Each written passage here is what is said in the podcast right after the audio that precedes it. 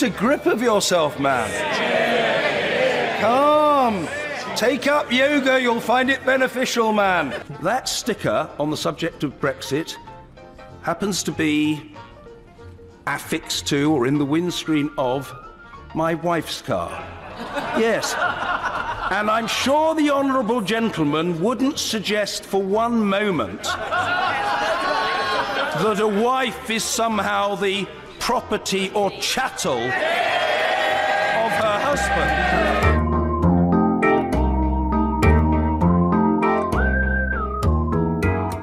Ja, welkom allemaal weer bij de nieuwe aflevering van de Raadspensionarissen.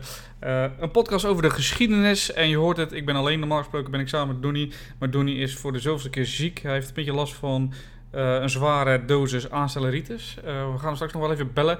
Maar we beginnen natuurlijk gewoon met mij dan. En ik ga het wel even alleen doen weer. Bedankt Donny. In ieder geval, um, ja, we zijn een podcast over geschiedenis zoals ik het al zei. en je merkt dat we iets later uit zijn gekomen dan we normaal van plan zijn. Normaal komen we op maandagochtend uit. We hebben een beetje een alternatief bedacht om zeg maar maandagavond te doen. We gaan het opnemen en gelijk online gooien. Waarom? Zo kunnen we lekker actueel zijn. Kunnen we het nieuws echt toepassen op, uh, op het nu. En over het nieuws gesproken, laten we daar maar gelijk mee beginnen. Um, ja, ik weet niet of jullie voetbalfans zijn. Uh, ik wel. En ik heb uh, van het weekend gekeken en genoten van de knuffelactie van uh, ADO Den Haag. Het is schijnbaar een traditie geworden dat op het moment dat ADO Den Haag tegen Feyenoord speelt... dat de supporters van ADO Den Haag knuffels naar beneden gooien... in het vak waar de zieke kinderen zitten. kinderen die, ja, om wat voor reden ook, meestal kanker natuurlijk... ziek zijn en een levensbedreigende ziekte hebben. En dan gooien ze dan knuffels in het vak... Ja, super gaaf natuurlijk om te zien. En een soort van faith in humanity restored, zeg maar. Dus dat, dat wil ik even zeggen, vind ik super vet. Um, als we trouwens ook nog kijken even naar... Hè, we hebben net het intro gehoord. Nou, dat gaat natuurlijk over John Order Burkrow. Helaas gaat deze man gaat aftreden. Hij is de Speaker of the House, zo noemen ze dat in Engeland. Een soort voorzitter van het, van het parlement daar. En ja, het is best wel een tactische zet, want zoals je weet, de brexit sleept voort eigenlijk. En ja, hij besluit om af te treden. En wat doet hij nou? Hij besluit om eerder af te treden dan de verkiezingen zijn. En daarmee heeft hij alsnog een beetje een invloedje op, op de brexit. want zijn eigen partij kan nu dus een nieuwe voorzitter gaan kiezen. In plaats van de tegenpartij die dus voor de brexit is.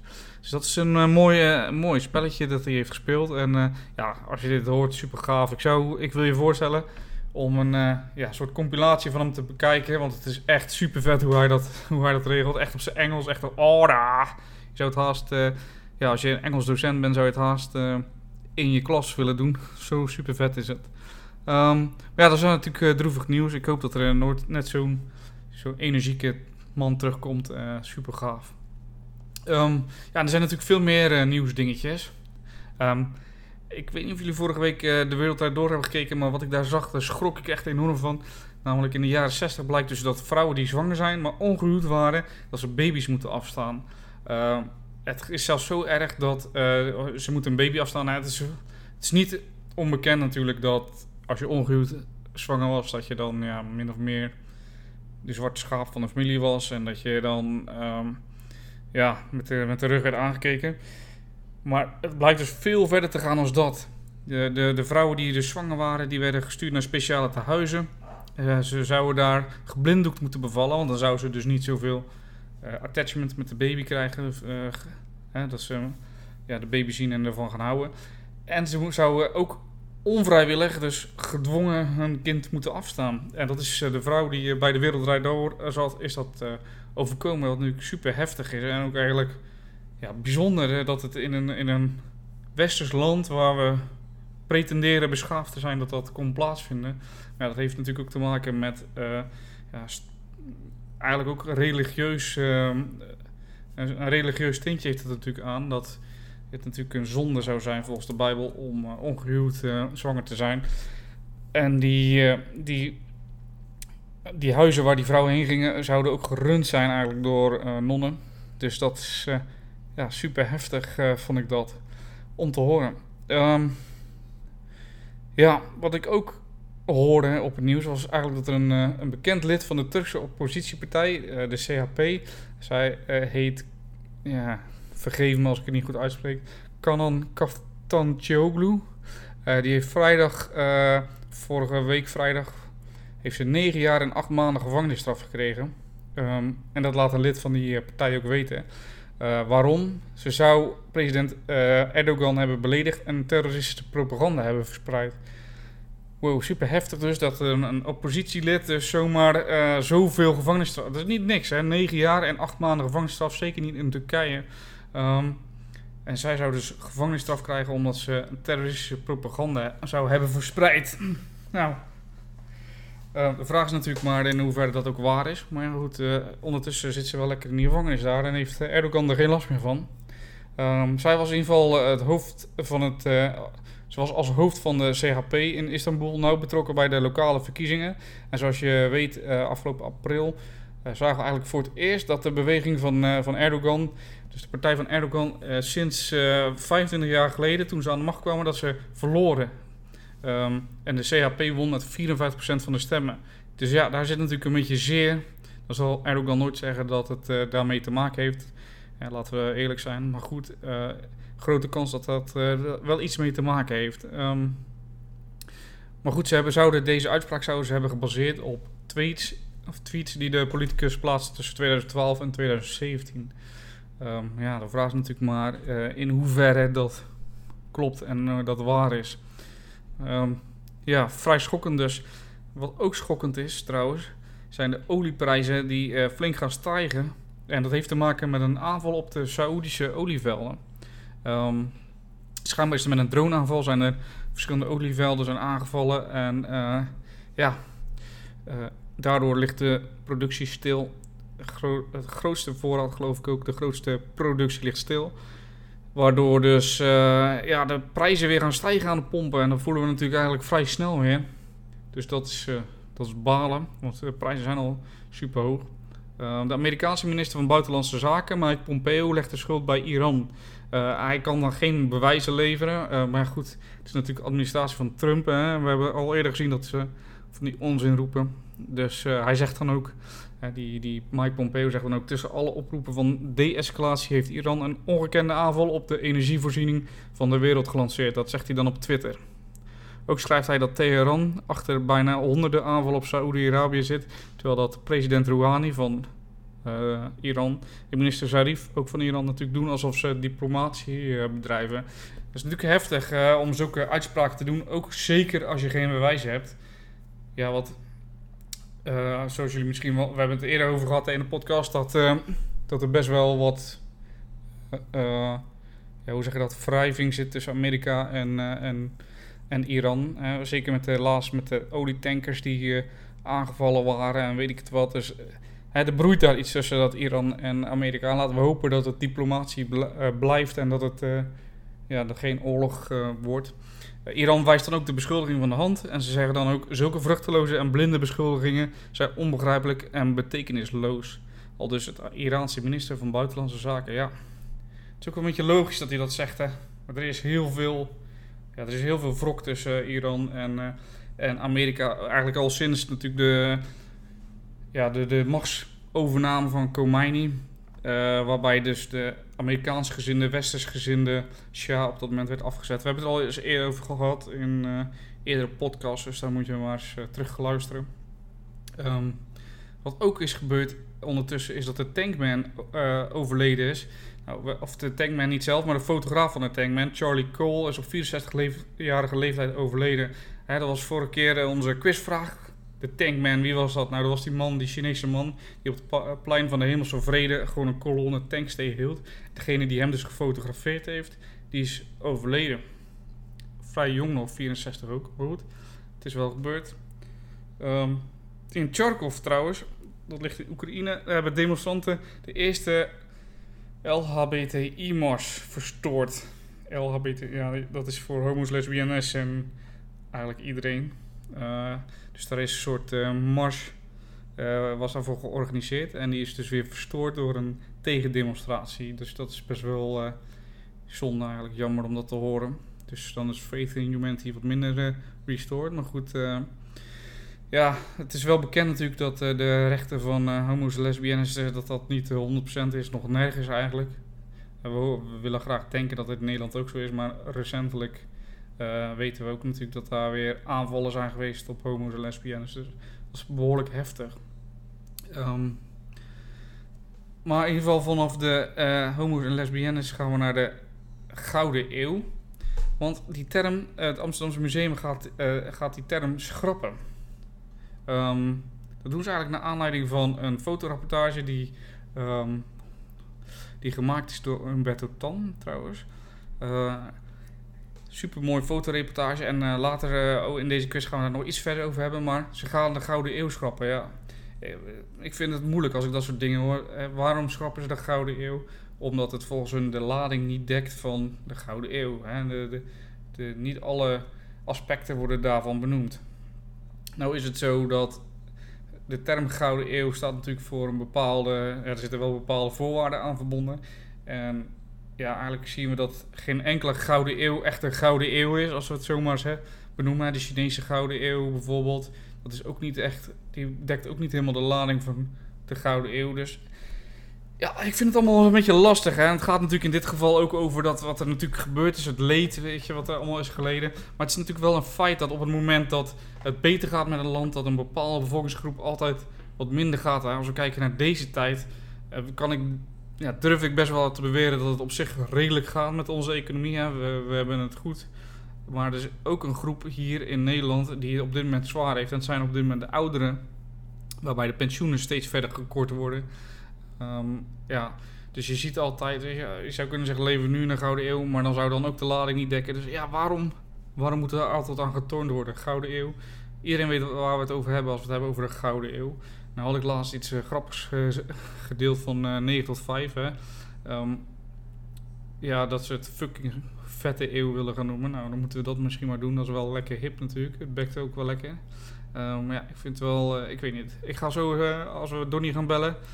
Dan ben ik benieuwd wat hij ervan vindt. Misschien dat hij een iets genuanceerder... maar ik ben er niet zo, niet zo voorstander van eigenlijk. Um, Japan ook nog. Dat heb ik ook nog gelezen. Dat ze willen radioactief water van Fukushima dumpen in de oceaan. Nou, zoals jullie weten, in 2011 volgens mij is er een tsunami geweest in Japan, waarbij dus die kerncentrale het begaf. Um, en nu het radioactieve water van die kerncentrale, die wordt op dit moment nog opgeslagen. En uit mijn hoofd tot 2022 hebben ze nog genoeg ruimte om al dat water op te slaan. En daarna moeten ze het water dus ergens lozen. Dus ja, nu heeft Japan het eh, idee om dat misschien wel in de oceaan te gaan dumpen. Zwaar verdund wel, maar toch het lijkt me niet zo prettig. Ik krijg dadelijk van die misvormde vissen en dan, uh, ja, zonde eigenlijk. Um, ja, laten we eens kijken naar de belangrijke data de komende weken. We, hebben het, uh, we zitten nu uh, op 16 september en we gaan natuurlijk tot 22 september. en interessant is eigenlijk dat 16 september 1908 General Motors wordt opgericht. De, de General Motors.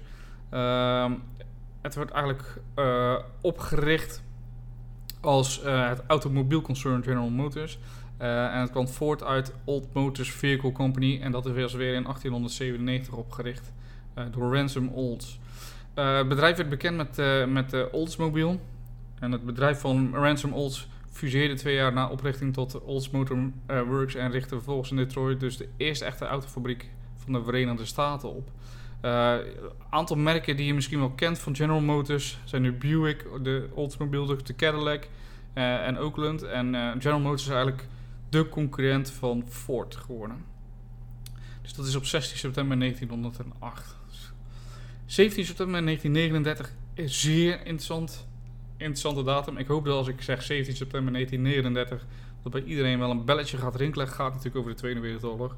Um, want op dat moment valt eh, de Sovjet-Unie het buurland Polen binnen. Nou, we hebben gezien dat, um, dat de Duitsers al eerder uh, Polen binnenvielen. En we zien nu dat Polen dus ook uh, binnengevallen wordt aan de andere kant door de Sovjet-Unie.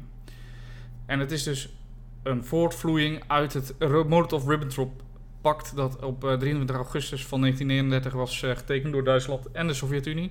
En beide landen spraken toen af, we gaan elkaar niet aanvallen, maar ze hebben in het geheim een clausule dat ze Polen dus gingen opdelen. Bijzonder is dat uh, natuurlijk wel, maar niet onbekend. Polen is eigenlijk altijd wel de kind van de rekening op het moment dat er iets in, uh, in Europa fout gaat. Dan zie je vaak dat uh, Polen binnengevallen wordt en ja, verdeeld wordt. Dus dat is natuurlijk zonde voor Polen. en hopelijk blijft ze dat leed voorlopig bespaard. Um, Polen, de Polen dachten eigenlijk in eerste instantie dat de Sovjet-Unie ze kwam helpen tegen de Duitse agressie. Maar goed, al heel snel bleek dat dat dus niet waar was. Ja, tegen die twee grootmachten kon Polen helemaal niks beginnen. en ja, werd Polen dus zoals we weten opgedeeld. Um, Polen overigens was wel door zowel de Britten als de Fransen met hun, met hun soevereiniteit gegarandeerd. Net zoals de Britten eigenlijk hadden gedaan met België. Uh, wat wel bijzonder is, is eigenlijk de Britten en de Fransen geen oorlog verklaarden, aan de Sovjet-Unie, maar dat ze zelfs later gingen samenwerken met de Sovjet-Unie. Dus dat is eigenlijk wel bijzonder als je daarover nadenkt. zeker als je zegt van ja, we garanderen de soevereiniteit van Polen. Vervolgens valt Duitsland aan, dan zeg je eh, ik verklaar de oorlog aan Duitsland. Vervolgens valt de Sovjet-Unie aan en dan doe je niks. Dus dat is wel, dat is wel bijzonder. Um, een dag later, maar dan in 1944, dus 18 september 1944, wordt Eindhoven door Britse grond uh, en Amerikaanse luchtlandingstroepen bevrijd. Nou, dat gaat natuurlijk om Operation Market Garden. Uh, Operation Market Garden is een gefaalde, zeer gewaagde poging om de oorlog in 1944 um, ten einde te doen brengen. Uh, je ziet dat er diverse luchtlandingen zijn door heel Nederland heen eigenlijk. Bij plaatsen, strategische plaatsen, denk aan brugovergangen. Ook zo, zo bij Arnhem, daar zijn de Britten geland. Ehm, maar er zaten een paar flinke gaten in het plan. denk daarbij aan de wegen die er lagen. de, de geallieerden zaten natuurlijk in België en moesten heel snel doorstoten eigenlijk om de luchtlandingstroepen te bevrijden of te ontzetten. Die luchtlandingstroepen die moesten proberen dus die bruggen heel te houden en de Duitsers af te weren totdat de, de tanks er kwamen. Maar wat was nou het nadeel? Heel veel wegen waar die tanks overheen zouden gaan, waren echt hele smalle uh, wegjes, waardoor de tank eigenlijk één lange kolonne was. En het nadeel daarvan is dus als er één tank ergens pech krijgt, of een boom over de weg, of whatever, dat dan heel die kolonne stilstaat. Dus je zag eigenlijk dat uh, in plaats van de, snelle opmars die de Galeren hadden gedacht met de tanks, dat dat, uh, dat, dat niet werkte. Omdat de kolonnes dus steeds stil zaten in, ja, met een boom over de weg of een tank met pech of weet ik veel wat. Um, ondertussen zagen de Galliëren natuurlijk een, een luchtlandingstroepen steeds verder teruggedreven worden door, door die Duitsers. De Duitsers waren in eerste instantie wel overrompeld en waren steeds op de terugweg steeds aan het terugtrekken tot een, uh, ja, een, het was geen generaal van mij, maar een commandant eigenlijk de, de, de, leiding overnam en probeerde om ja, die terugtrekkende Duitsers weer de goede kant op te krijgen. Dus ja, dat is Market Garden, maar je ziet dus op 18 september 1944 dat Eindhoven bevrijd wordt.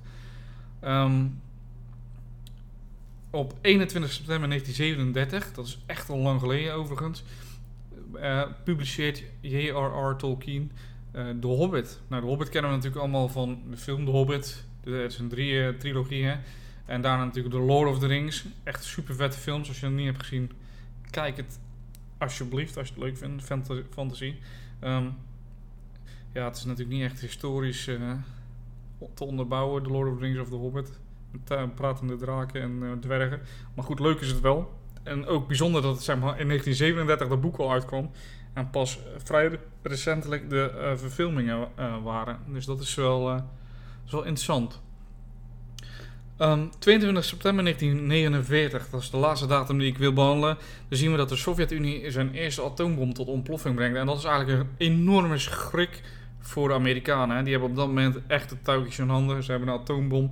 Wie maakt ons wat? Als je een grote bek hebt, flikkeren we een atoombom op je hoofd. Maar in 1949 blijkt dus dat de Sovjet-Unie ook een atoombom heeft. En dan verandert toch wel de balans uh, in de wereld, om het zo maar te zeggen. De Sovjet-Unie is nu, dat was natuurlijk al wel een grote macht, maar nu is het ook nog eens een, grote macht met een atoombom. Dus dat schrikt, ja, dat schrikt die, uh, die Arabieren, of die Arabieren, dat schrikt de, de westerse landen, schrikt dat enorm op. Um, dus zover even, de, ja, ik ga er heel snel doorheen natuurlijk als ik alleen ben. Dat is wel dat is het nadeel als je alleen bent en je zou graag met iemand willen sparren, maar goed. Um, we gaan maar eens even kijken of dat, uh, of dat onze grote vriend, zieke vriend uh, Donny aan de telefoon kan komen. Ik ga eens even kijken, want dan kunnen we de quiz met jullie. Want jullie hebben nog een quizvraag eh, van mij te goed. Van ons te goed, moet ik eerlijk zeggen. Ehm, even kijken of ik het goede nummer heb. Ik heb twee nummers, werknummer en privé. Hier gaan we. Gaan we. Wacht, muziekje.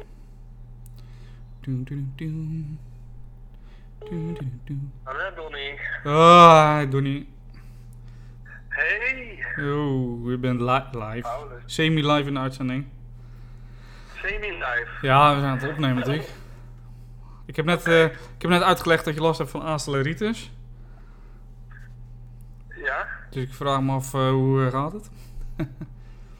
Ja, op zich wel. Ik ben alleen heel erg moe van het hoesten, maar tja, dat Ja. is het eigenlijk wel. Ah, shit happens. Maar, eh, maar wat voor moois heb je te vertellen, jongen? Nou, ik, eh, ik vroeg me af, we hebben het gehad namelijk over eh, de Gouden Eeuw, hè, dat het museum in Amsterdam eh, het woord Gouden Eeuw gaat schrappen. En ik vroeg me af, weet je, ik was eh, wat ongenuanceerder, zo van ja, ik vind het eigenlijk een beetje raar, want eh, eigenlijk voor elk land met een Gouden Eeuw, die, dat dekt niet helemaal de lading, hè, want dat is wat ze zeggen, de Gouden Eeuw dekt niet meer de lading. Dus moeten we dat dan nu wel gaan schrappen? Dat is mijn mening. Eh, omdat iedereen weet, als je de Gouden Eeuw zegt, dat was gewoon een, een periode waarin het heel goed ging met de Republiek. Ehm, dus ja, moet, moeten we dat schrappen. Wat vind jij? Ja, het is eh, interessant dat je dat zegt. Ik heb eh, namelijk. Ik, ik was toevallig een beetje met de Gouden Eeuw bezig in een van mijn lessen van de week. En toen zei een leerling toevallig van mij van ja, dat mogen ze niet meer zeggen. En ik zeg, nou ja, waarom mag je dat niet meer zeggen? En toen kreeg ik een beetje dat gesprek wat jij, denkt, wat jij nu vindt, zeg maar, ja, mening vindt.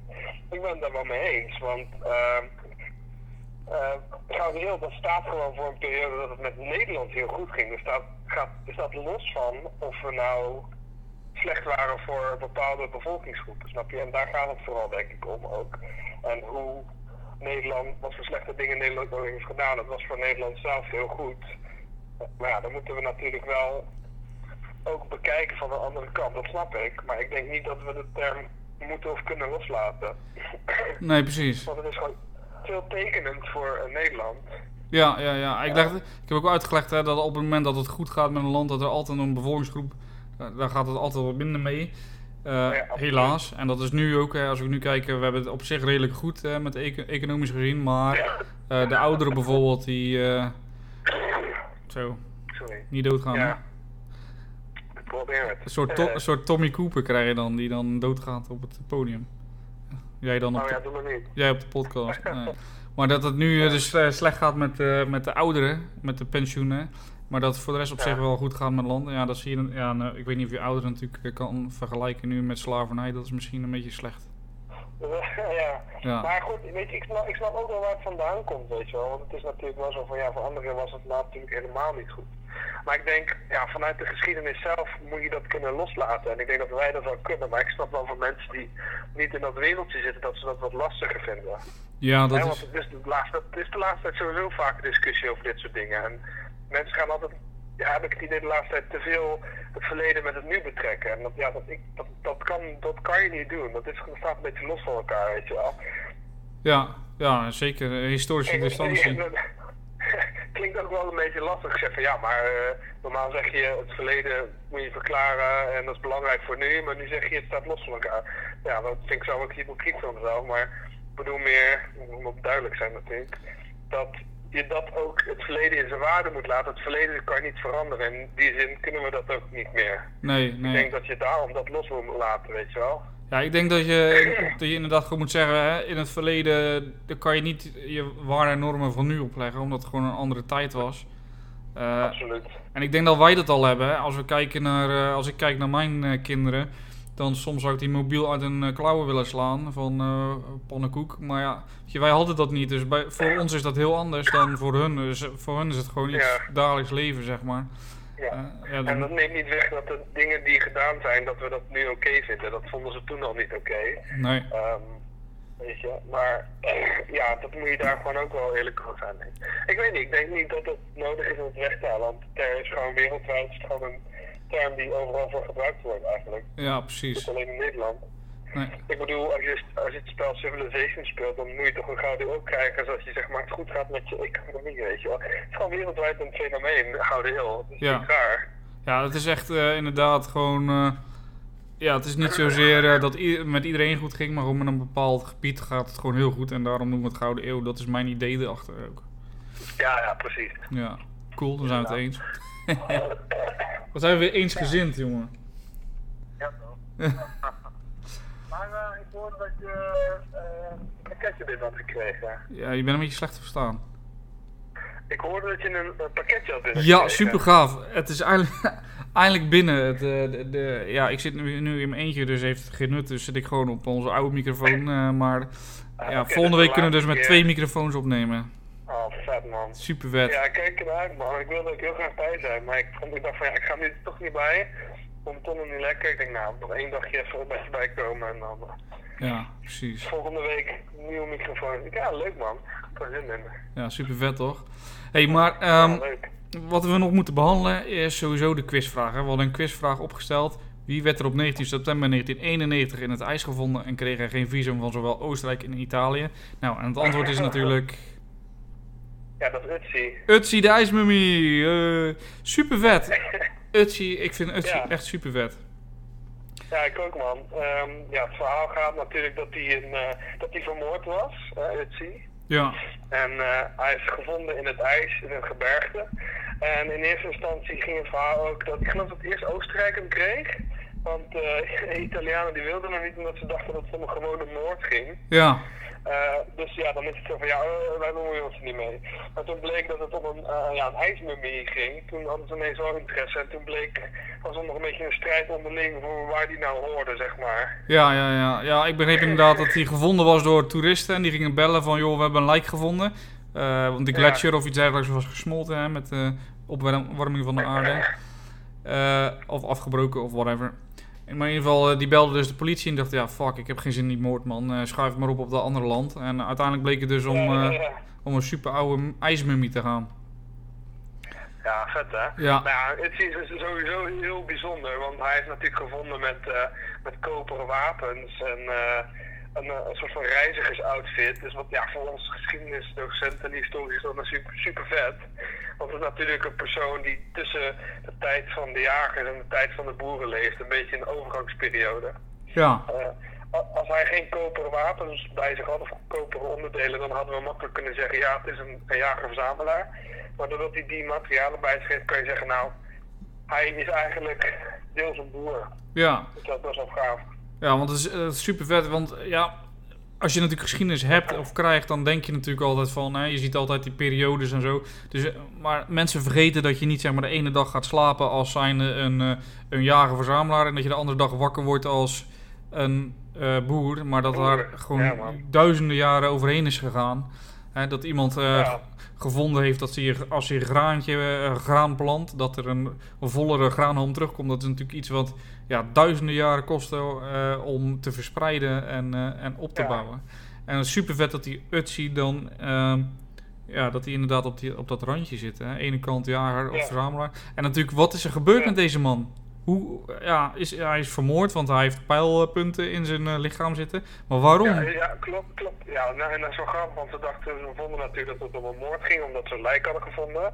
Of in ieder geval niet een moord, ik zeg het misschien verkeerd, iemand die is overleden door, eh, door in de, ja, de, de bergen te klimmen. Ja, Eh, maar toen bleek dus dat hij toch vermoord is, omdat hij inderdaad een pijl in zijn rug, rug, rug had. Dus ja, dus, dus kun je alleen maar speculeren van waarom heeft hij een pijl in zijn rug? Is hij letterlijk vermoord of was het een crimineel of een dief? Of eh, ja, Ja. je weet het niet. Of misschien was het gewoon, eh, dat, dat vind ik dan heel, eh, dat denk ik dan met mijn heroïsche brein. Of misschien was het gewoon een soort chief van, die, van het dorpje, de hoofd van het dorpje. En die heeft geprobeerd om de mensen weg te jagen, die, of weg te lokken die zijn dorpje aanvielen. Maar hij heeft het niet gered of zo. weet je, is, of is, misschien is hij gewoon overvallen. Is hij gewoon door de... De Ja, dat kan ook, dat is overvallen. Maar ja, waarom hebben ze dan zijn eh koperen wapens niet meegenomen? ja, ja, ja, dus dan zou je meer denken dat het een soort eh oorlogsgerelateerde of conflictgerelateerde ja, moord is. Ja, weet je, ja, misschien was het je wel ongelooflijk lul, dat weten we niet, hè. Misschien was het wel echt een klootzak. Ja, ja misschien- weet je, nu, we kennen nu Utsi, maar misschien was het wel echt gewoon de duivel zelf, weet je wel. Eh, hij aan vrouwen zat en mensen vermoorden, ja, weet je het niet. Ja, had hij de, de, de vrouw van zijn broer geneukt of zo? Ja, dat, dat kan, hè. Ik bedoel, eh, Maar het is gewoon fascinerend als je zo'n mummie in het ijs vindt en dan, ja, duizenden jaren geleden was dat gewoon een persoon, weet je wel. Dat was gewoon iemand die heeft geleefd. En ja, die heeft ook zijn eigen dingen gedaan in de wereld. Dat vind ik gewoon heel bijzonder. Ja, ja, precies. Mochten de geschiedenisdocenten luisteren, het is echt een, ik heb een super vette opdracht eh, op, eh op Paulus Historicus staan. Die heb ik voor mij met jou ontwikkeld. Die opdracht met Etsy. Of heb ik die zelf ontwikkeld? ja, ja. Dat al een tijd geleden inderdaad, ja. Ja, in ieder geval eh, om te historisch redeneren of dat Utsy nou een, eh, een jager-verzamelaar was of een, eh, of, of een boer. En dat moeten ze dan aan de hand doen van, van de spullen die hij bij zich heeft. Dus dat is een soort essay, mini-essay opdrachtje. Wel super interessant en dat activeert ook je leerlingen om erover na te denken. Dus dat is, ja, vond ik gaaf. Ja, nice man. Ja, zeker. Over vragen gesproken. Ik heb drie vragen voor jou. Mooi bruggetje trouwens. Ja, of niet? Ik weet niet of jij vragen voor mij hebt, maar ik heb drie vragen voor jou. nou, ik ben heel benieuwd. Ik, ik wil wel wat horen dan. Oh jee. Oké, oké. Ik ben heel slecht trouwens om onder druk eh, vragen te beantwoorden, maar dan weet je dat er wel. Ah, Oké, oké, oké. Maar de bedoeling is dus eh, eh, voor de luisteraars dat we ja, vanaf vandaag dus, vanaf nu, dat we dus allebei drie vragen voor elkaar verzinnen. En dat we gaan kijken, ja, een beetje, het is natuurlijk niet helemaal zo, maar wie de beste kennis heeft op dat moment. Dus, oké. Ik ben heel benieuwd. Oké, oké, oké. Vraag 1. Wie was Jacob Rule? Wie? Jacob Rule. Rule? Ja. Geen flauw idee. Ik weet het even niet. Nee, dat snap ik. ik. Toen ik de naam hoorde, wist ik het ook niet. Maar ik, eh, ik ben blij dat je de Wereld Draait Door niet hebt gekeken. Want daar kwam het in, eh, kwam het in, kwam het in terug, zeg maar. Ehm, Oké. schijnbaar heeft... eh, we hebben het net gehad over de Gouden Eeuw... die waarschijnlijk afgeschaft wordt, die naam. Ja. En eh, ik weet niet... eh, je kent Hu- Humberto Tan, ken je wel natuurlijk. Eh, Ja. Die heeft Ruud Gillet gefotogra- gefotografeerd als Jacob Rule. En Jacob Rule was een, was een zoon van een slavenhandelaar. Hij leefde van 1751 tot 1828. En die, die, hij was de zoon van de slavenhandelaar Anthony Rule. En het grappige is dat die Anthony Rule... Dat, nogmaals, het was een slavenhandelaar. Dat moet je even goed onthouden. Die wordt verliefd op een vrouw. Maar niet zomaar een vrouw. Maar een Slaap. een slaaf, een Afrikaanse vrouw. Eh, en, en die vrouw heet dus Yaba Botri. En die, eh, die trouwen, Anthony Rule en die Afrikaanse vrouw. En die krijgen dus een zoon, Jacob Rule. En vanaf 1798 wonen ze in, eh, in Amsterdam. En hij was echt superrijk. En die Jacob Rule was dus een half, ja, een half Afrikaan. Dus een, eh, een donkere man. Ja, en die leidde met, met heel veel succes leidde die, het familiebedrijf. Oh, super vet. Dus dat is super vet, toch? Ja, echt heel tof. Ja, Ja. dit is echt leuk. Ja, nou, fijn dat je mijn weetjes eh, grappig vindt. Ja, super tof dit. Oké, cool. Ik Volgende? heb ook wel één voor jou. Oh, jij hebt Ik één voor mij. Oké, oké, oké. ik heb er wel eentje. Ja, ik ben benieuwd. Oké. ehm, waarom is 1533 een belangrijk jaar voor de Nederlanden? 1533, is dat, Googelen. is dat, een be- is dat beeldenstorm? Eh, nee, nee, ja, nee. Nee, dat is niet 1533. 1533. Fuck, ik weet het niet. Het is de geboorte van Willem van Oranje. Holy crap! Mind is blown. jaar is die geboren? Echt waar? Ja, Vet. ja, ja 1533. Oké. Dat is een flinke tijd geleden. Kan je je voorstellen dat hij dan pas, eh, hoeveel jaar later? Een flinke tijd later pas echt eh, gaat be- met eh, Karel eh, de Vijfde in eh, Ja, was die Graafschap. 40, 50 zo? Ja, zoiets 1550 en 1555 toen was, is hij geloof ik overleden. Of is hij, toen heeft hij gewoon afstand gedaan, dacht ik. Oh ja. Ah, super vet. Nee, wist ik niet. Cool. Ja, toch? Oké, oké, oké. Dus het staat 1-1 eigenlijk, want we wisten allebei de vraag niet. Oké, volgende. Ehm, deze is eh, ja, wat lastiger misschien. Lastiger, ja, ik weet niet. Fuck, oké. Er is, eh, op een gegeven moment is er een 30-jarige oorlog. Van 1618 tot Ja. 1648 ongeveer. Ja. Wat is de oorzaak daarvan? Oh, fuck man. Oh nee, ik ben er echt niet op voorbereid. Ik had hem wel geweten, want het is wel een dingetje die ik interessant vond. Oh, de 30-jarige oorlog. Wat was het jaartal ook alweer? Eh 1618 begint het tot 1648. 16, 18. Ah, fuck. ja, dat, eh, eh, 16, 18, dat is dan nadat... ehm heeft dat nog steeds met de protestanten te maken? Ja. hè? Ja, ja, ja. kut, ik kan hem, ja, ik kan het, nee, ik, ik ben zo slecht om onder druk dit soort dingen te doen. het is ook een Nou, nou, fucking... vertel, vertel me. Ik, ik geef je dit puntje, ik geef hem, ik geef hem, ja. Het is ook een fucking Ja. grappig, of gra- grappig, het is een, eh, echt een soort eh, een verhaal wat tot de verbeelding spreekt eigenlijk. Ehm, want wat Ja. was er aan de hand in een, in een kasteel in Praag? waren eh, vier hoge politici, waren op 23 mei 1618 waren zij in overleg met elkaar. Eh, en dat kasteel dat staat bovenop een, op een heuvel. Eh, van, eh, heuvel van de stad Praag natuurlijk. En op een gegeven moment Ja. vliegt daar de een deur open. En woedende protestantse mannen die stormen naar binnen. Bam! En daar staan dus die vier katholieke politici, die regeringsfunctionarissen. die overigens in dienst waren van keizer Matthias II. Die werden eigenlijk Ja. bedreigd. Twee van hen konden wegrennen. Die konden nog ontkomen op een of andere manier. Weet ik veel, crowdsurfen of zo. Maar die konden in ieder geval wegkomen. En eh, de andere twee werden eh, samen met hun secretaris gewoon head first, bam, het raam uitgeflikkerd. Oh, dat is nice. Ja, maar wat bijzonder daaraan is, eh, Ja. en dat wordt natuurlijk gelijk door de katholieke kerk als, als, als een wonder en dat God natuurlijk achter hen stond eh, ehm, gebruikt. Maar het, het wonderbaarlijke is dat die mannen de val van 17 meter overleefden. Nee joh. Ja, en de katholieke versie natuurlijk, die, eh, zoals ik al zei, die, eh, die gebruikte het als propaganda. En die zeggen, ja, de maagd Maria, die, eh, die brak hun val. Maar goed, waarschijnlijk, de protestanten zeggen van ja, die, die gasten, die katholieke politici, die flikkerden gewoon op een berg afval. Dus vandaar, die, dat brak hun val. Maar waarschijnlijk, was- wat waarschijnlijker is, is dat de snelheid van hun val werd afgeremd, omdat de muur natuurlijk schuin afliep. Dus eigenlijk Oh ja, ja, ja. sch- schaafden ze over de muur, waardoor ze dus, ja, ehm, eh, ja, dus niet doodgingen.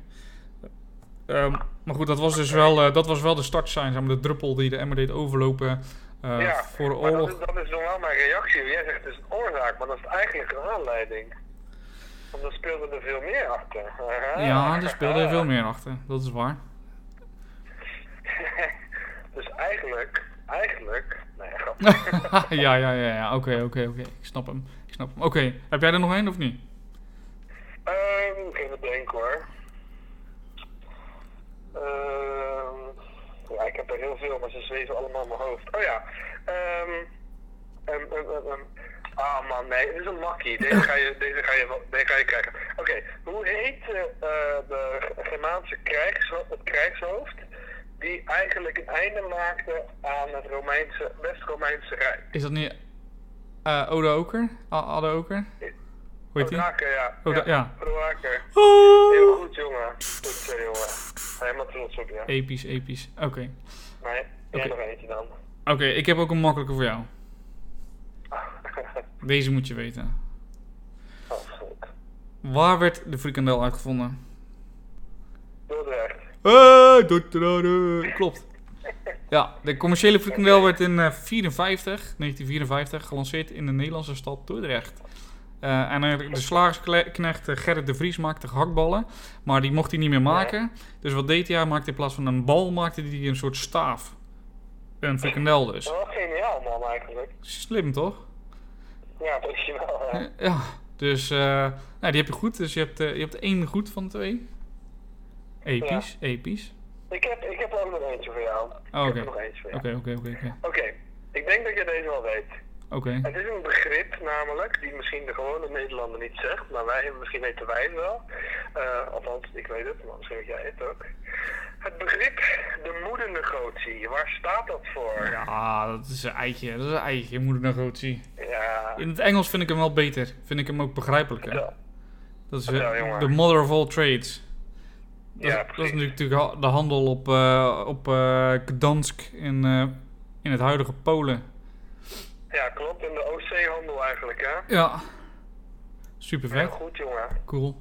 Ik Ja, daar hadden wij heel veel granen en hout vandaan. En dat was ook in de tijd eigenlijk van dat de VOC heel lekker bezig was. Maar daar zijn we ook heel erg rijk door geworden. En ik kreeg ook een stapel, uh, stapel markt en zo. Super Ja. nice. Ja, dat, eh, ik heb me laten vertellen dat we daar eigenlijk rijker van zijn geworden als heel de VOC. Ja, toch? Ja, precies. Ja, Ja, oké. klopt. Super vet. Ja, eh, een klein beetje, zo, een klein beetje achtergrond erachter is eh, met het fluitschip, hè. Juist, als, ja. je, als je naar de, de, de OC-handel zeg maar, wil doen, dan moet je langs, hoe heet dat ook, de Zond. Dat is bij Denemarken uit mijn hoofd gezegd. En dan moesten Ja, we... ja, dus over zee en over rivieren. En dat was een beetje het ding. Ja, en dan moest je belasting betalen aan de hand van de grootte van je dek.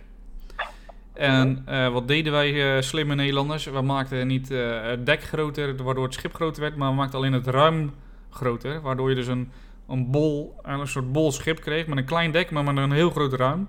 Waardoor we dus goedkoper meer goederen konden vervoeren. Super slim. Super slim. Super vet, ja. Ja, alright. Alright. Man. Ja, leuk, leuk dit. Ik denk dat we dit wel vaker moeten doen. Ja, toch? Af, en, af en toe, of misschien één vraag, joh, allebei zoiets. Dat is wel leuk. Ja. Maar, wat Ja. betekent dit eigenlijk voor de eindstand? Sorry? Wat betekent dit voor de eindstand? Ik versta je echt heel slecht. Wat betekent dit voor de eindstand? Voor de eindstander, jij hebt eh, gewonnen. Hoi! Woep woep. man, gefeliciteerd. Oh, dank je, dank je. Als, be- als, als beloning krijg je een schouderklopje van me. Ja, dank je. Nou, die eh, moet je me maar Ja. geven als, je- als je weer beter bent. Goed jongen. hey, maar... ehm, hey, eh, ja? ja, ja, ja. Oh. ja. Ik, ik, ik, ik vroeg me af of jij, of jij een quizvraag had, en anders had ik er wel eens. Nou, heel goed, want ik heb er geen. Nou, ik denk altijd vooruit, dat weet je. hè. Jij bent echt een baas. Alright, nou goed, dan ga ik, voordat ik ophang, ga ik jou even een quizvraag geven. Go. Alright. In 1969 kwam misschien wel het bekendste album van de bekendste band in de hele wereld uit. Hoe heet dit album? En van welke band is dit, al, dit, Oh. dit album? Oké, dus in En die kwam 1969... vol- Ja, In en 19 dat komt volgende week in 1969 uit, ja. Ah, Oké, dus eh, volgende week, maar dan in 1969, komt dus een zeer Ja. bekende, eh, be- bekend album uit van een zeer bekende band. En welk album en welke band is dat? Dat is de vraag. Ja, dat is zeker de vraag. Episch. Nou, dan eh, gaan we dat volgende week gaan we dat eens even behandelen. Alright man, nou, bedankt voor je belletje dan. Ja, jij weer bedankt voor je input. Jij ook. Ja man, ik hoop dat je snel beter man eh, bent. eh. Ja, thanks man. Ik, ik vind, ik vind het, is de tweede keer dat we dit zo doen en ik vind het al twee keer te veel. Ja, je weet wel dat ik nu dips heb op de volgende keer, hè? ja, precies. Oké man. Nice, goed kerel. Hey, Nou, tot ziens. En ciao. Hoi. Doei. Oké, nou dat was eh, onze grote vriend Donny. Eh, ja, ziek dus. Ik heb lekker gewonnen. Oké, maar eerlijkheid halve gebied te zeggen dat ik natuurlijk eh, veel tijd had om het voor te bereiden. En ik natuurlijk wel gekeken heb naar moeilijke vragen. Dus, maar goed, eh, dit, eh, dit is leuk. Dit was leuk. En ik hoop dat we het vaker nog gaan doen. Ehm, ja, superleuk eh, dus dat jullie weer geluisterd hebben naar deze podcast. Sorry dat ik het half in mijn eentje moet doen, drie kwart in mijn eentje moet doen. Volgende keer schop eh Donnie gewoon zijn bed uit en dan moet hij gewoon komen. Of dan ga ik naar hem toe. In ieder geval, volgende keer zijn we weer met z'n tweeën. Bedankt voor het luisteren. Heb je nou het antwoord op de quizvraag? We zijn op Twitter te bereiken op het Raadspension. Of op Instagram zijn we ook te bereiken. Eh, de Raadspensionarissen. Dus eh, zoek ons op. Stuur eh, het bericht. En eh, we horen graag ook feedback van je. En eh, tot volgende week.